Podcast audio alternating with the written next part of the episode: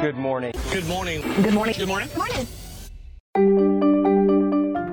Lauren Weber here, up extra early to round out today's news so you don't have to. Today's headliner Ben Carson is taking the lead in the GOP field with a fat 29% in the latest poll. Check out the morning email to find out more on why the soft spoken candidate is beginning to command the field.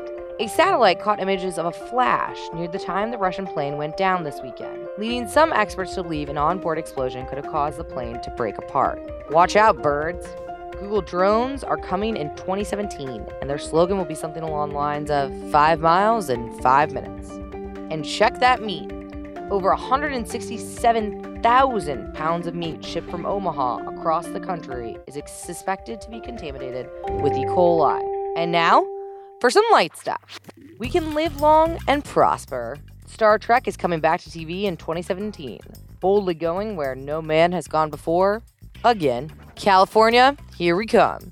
The OC, the hit early 2000s show, is now streaming online in its entirety. Just remember the Juicy Couture tracksuits, people. The Juicy Couture tracksuits. And Candy Crush was just sold for $5.9 billion. This is a phone game with candy that sold for $5.9 billion. What are we doing with our days? And finally, and critical to know to go about your day news, Jane Fonda rocked a crop top at 77. The world officially needs to pick up the pace to keep up with her. Good luck with your Tuesday. You'll probably need it.